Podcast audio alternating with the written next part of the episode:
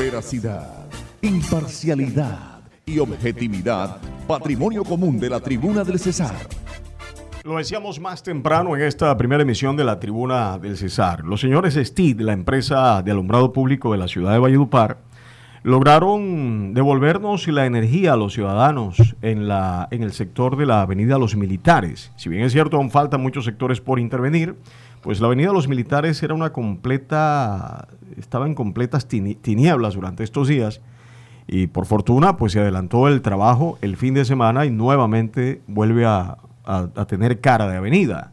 Lamentablemente los delincuentes se habían hurtado las luminarias por segunda ocasión en ese sitio. Pero encima de esto llega la delincuencia y atraca a unos operarios de la empresa de alumbrado público STIT cuando se encontraban en un receso allí en el barrio Chiriquí, el barrio Villa al sur de la ciudad. Tres sujetos armados llegaron y atracaron a estas personas, a estos operarios. Caramba, ¿cómo van a hacer estos señores para trabajar si siempre les ocurre esta situación? En Radio Guatapurí hablan los secretarios. Es la ola de atracos que se presenta en la ciudad, pero quiero comenzar con el secretario de gobierno del municipio de Valledupar, Felipe Murgas, hablando sobre este tema del hurto a luminarias, Avenida Los Militares, secretario, que se volvió invivible esta zona de la ciudad. Actúan estos delincuentes, nadie dice nada, nadie los ve. Tenemos un CAI de la policía allí cerquita. ¿Qué medidas se deben tomar desde la administración municipal? Bienvenido, buenos días. Jiménez, muy buenos días para ti, para todos los oyentes de Radio Guatapurí que nos acompañan a esta hora de la mañana.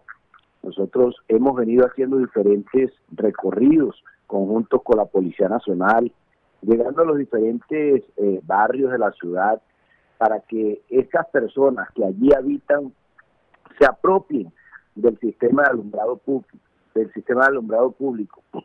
Ha sido un gran esfuerzo que se ha hecho por parte de la administración municipal, de un cambio de operador que funcionó por más de 25 años en donde veníamos con una prestación de un servicio de alumbrado público bastante precario.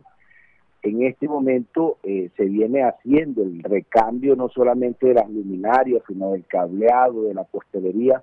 Infortunadamente la comunidad debe estar atenta y apadrinar esas eh, luminarias que se van instalando para estar eh, pendientes y además de eso, pues informar en tiempo real a nuestra Policía Nacional para que haya una pronta reacción por parte de nuestra fuerza pública ante cualquier evento eh, como estos que se vienen presentando infortunados en la ciudad, en donde son más de 1.300 metros de cable que hurtaron hace poco, que se vienen robando las luminarias, que se vienen incluso robando algunos de los postes. Entonces yo creo que acá el llamado es a trabajar conjuntamente administración viene haciendo lo suyo, la fuerza pública también, pero necesitamos que nuestra, eh, la comunidad, eh, apadrine estas nuevas luminarias y que estén atentos para que no sean objeto de hurto. Sí, secretario. Y encima de eso, pues llegan y atracan a los muchachos de STID, los operarios en la zona de, de Villa Jaidid. ¿Les va a tocar ponerle un policía a cada, a cada cuadrilla que adelante estos trabajos? Es bastante difícil la situación, eh, como bien lo decías tú, Limedes, teniendo en cuenta que estos muchachos vienen expresando un servicio. Eh, infortunadamente no podemos como eh, ponerle a cada cuadrilla pues un, servicio de acompañamiento, sin embargo el llamado también es precisamente al respaldo de la comunidad para estos jóvenes que vienen haciendo su tarea. en Valledupar se ha aumentado, eh, somos conocedores que se ha aumentado el atraco por modalidad de mano, eh, pues de, hurto así a mano armada. Eh, se vienen haciendo diferentes operativos conjuntamente con nuestra policía, con el ejército, haciendo recorridos, puntos de control. Ahora que tenemos en funcionamiento o en marcha el plan de plan seguridad 360 eh, dispuesto por el gobierno nacional. Han sido muchas las capturas que se han dado en flagrancia y hay muchas que están en proceso de investigación en este momento, esperando las órdenes de captura por parte de la Fiscalía para poder adelantar estas capturas. Y bueno, esperemos pues que en la medida en que vayamos eh, sacando de, de, pues, de circulación, llamémoslo así, a estos delincuentes puedan ir bajando también los índices delictivos en la ciudad.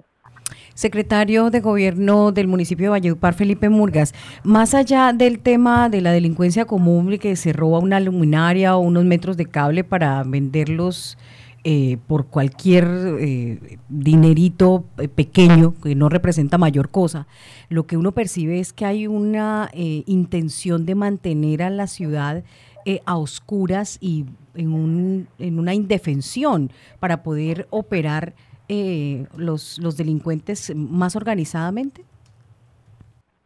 Claro, la dinámica delictiva eh, pretende permanentemente escoger sitios que se encuentren sin iluminación. Esto facilita su actuar. Sin embargo, pues, como ya lo he dicho, pues la administración eh, ha hecho un esfuerzo bastante grande. Se está alumbrando la ciudad, están iluminándose esos sectores que se encontraban oscuros y esperemos que la misma comunidad esté atenta precisamente a esas luminarias para que no sean presa de esa oscuridad posteriormente usada por los bandidos para cometer sus fechorías. Secretario, le cambiamos de, lugar. Ahora en el sector de los caciques, en el sector de la ceiba, se vienen produciendo una serie de atracos. La noche anterior, una persona al defenderse de unos delincuentes le propinó unos impactos de arma de fuego que le iban a atracar. Pero dice que se reúnen en el sector de la Ceiba, en unos estancos, en unos locales que hay, y planean los hurtos y, cometen eh, sus fechorías por ese sector. ¿Está la autoridad en pleno conocimiento de esta situación? Nosotros hemos realizado en ese sector de la Simón Bolívar, la avenida Simón Bolívar, permanentemente actividades eh, que van acompañadas de un grupo interinstitucional al que pertenece la Secretaría de Gobierno, obviamente eh, representando a la Administración Municipal, la Unidad de Espacio Público, Migración Colombia, el ICDF, la Policía, el Ejército. Estamos llegando permanentemente a estos eh, lugares que son establecimientos públicos eh, en horarios nocturnos, realizamos requisas, realizamos permanentemente eh, operativos en el sector. Eh, sabemos que estas personas, la mayoría del tiempo, después de ingerir licor, pues terminan eh, cometiendo sus actos delictivos o en su defecto después de consumir sustancias psicoactivas. Los controles deben mantenerse. Nosotros no vamos a bajar la guardia al respecto. Además de eso, se vienen también trabajando otras medidas eh, no solamente operativas, sino también eh, herramientas tecnológicas para que nuevamente nuestra policía tenga la facilidad de llegar a esos sitios en donde hoy se vienen cometiendo eh, diferentes hechos delictivos. Hoy se encuentra en ejecución el plan, eh, el perdón, el contrato de mantenimiento preventivo y correctivo de las diferentes cámaras de la ciudad. Ya llevamos el 50% de las cámaras en funcionamiento. Se están instalando nuevos puntos con cámaras de alta tecnología y esperemos que estas sean herramientas que nos permitan también eh, controlar a estos delincuentes que vienen operando en la ciudad. Secretario, es el mismo caso del establecimiento público que queda en toda la avenida Fundación, al lado del ARA de la 25 constantemente ahí amanecen. Uno entiende que los estos estancos y, cantinas deben tener permiso hasta las 3 de la mañana, creo, 3 de la madrugada, si no es a las 2. Y a las 4 de la mañana todavía hay gente allí y siempre la queja es que de allí salen a atracar. Bueno, nosotros, eh, comenzando porque lo que deben tener estos estancos, el horario de funcionamiento es hasta las 2 de la mañana. Algunos establecimientos comerciales, acorde al comportamiento positivo que haya del personal que asiste a estos lugares, se les hace una extensión de horario. Pero también debo decirlo, y hoy voy a hacer una denuncia pública también, se viene presentando por parte de estos grupos o de estos establecimientos comerciales la falsificación de documentos de extensión de horario y nosotros estamos revisando precisamente y hacemos el llamado también a las autoridades para revisar, porque aquellos establecimientos que tengan algún documento con una firma que aparezca como si fuera una firma digital, debemos intervenirlos. Nosotros, si bien es cierto, hemos dado unos permisos de extensión de horario, son limitados, teniendo en cuenta, vuelvo y les digo, el comportamiento, hacemos la consulta eh, pues con previamente antes de dar ese permiso con las autoridades para que verifiquen y, y pues nos puedan dar el visto bueno para realizar esa extensión de horario. Pero se nos viene presentando también, como ya les decía, esa eh, esa pues violación a, la pues a la cómo les diría eh, en este caso la falsificación específica de la firma mía en la que vienen eh, falsificándose esos documentos de extensión de horario. Entonces estamos también haciendo esa revisión porque en realidad es preocupante. Eh, he recibido quejas de la comunidad en donde llega la policía a hacer la intervención, inmediatamente le muestran un certificado de extensión de horario que son totalmente adulterados. Secretario, usted entenderá que usted maneja el tema de seguridad y pues la gente, la gente siempre aprovecha para, para hacer preguntas. Hay un oyente que me dice, ¿por qué no se saca el ejército a las calles? De hecho, esa es una petición reiterada. Eh, ¿Se está sacando en estos momentos y qué tan recomendable es esto? Hay dos temas que nosotros debemos tener en cuenta, eh.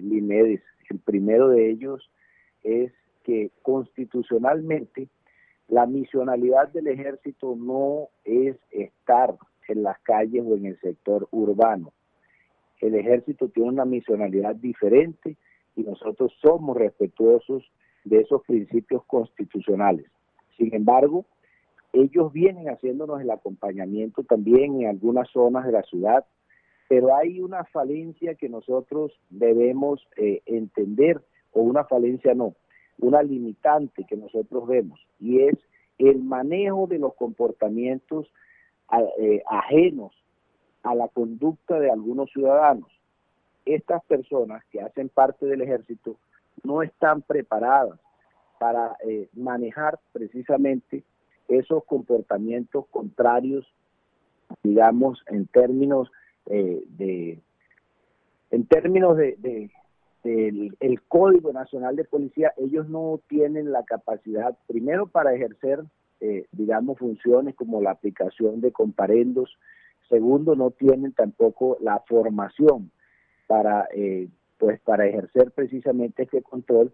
Por ende, nosotros debemos ser cuidadosos al momento eh, de solicitar ese apoyo de nuestro Ejército Nacional teniendo en cuenta que no tienen la formación, tampoco les corresponde por misionalidad constitucional eh, hacer estos patrullajes. Sin embargo, vienen haciéndonos ese acompañamiento. Acá eh, la ciudadanía muchas veces desconoce el acompañamiento que nos hace nuestro Ejército Nacional, que permanentemente está haciendo patrullajes en la margen derecha del río Guatapurí, en donde sabemos que hay un foco de inseguridad bastante marcado Estamos también haciendo patrullajes con el ejército en la zona céntrica. Hemos venido realizando patrullajes en la, en la comuna número 5. Entonces, el ejército viene apoyándonos, pero también hay que dejar claridad que no es esa su misionalidad y que por eso no podemos, como dice la gente, militarizar la ciudad permanentemente. Ellos nos prestan un apoyo, claro, pero no podemos militarizar la ciudad permanentemente. Quiero dejarlo por último con esta pregunta de este ciudadano, Adamis Guerra. Se refiere a otro tema que es un dolor de cabeza, ¿no? El tema de los cogemangos. Ya no le gusta que le digan rojamangos. Esto dice el ciudadano Adamis Guerra. Bueno, nosotros... Eh, bueno, buenos días, Limedes, para usted y la mesa de trabajo. Saludo cordial para el secretario de Gobierno. Limedes, la inquietud que tenemos, eh, no solamente en el barrio, sino en toda la ciudad, es la situación que estamos viviendo con respecto a los señores robamango. Ya estos señores están incontrolables. Han llegado hasta el punto de que se suben a los techos, a las terrazas de las casas, sin ninguna autorización. Y, a esto se le agrega que ya están eh, agrediendo a la, a la comunidad.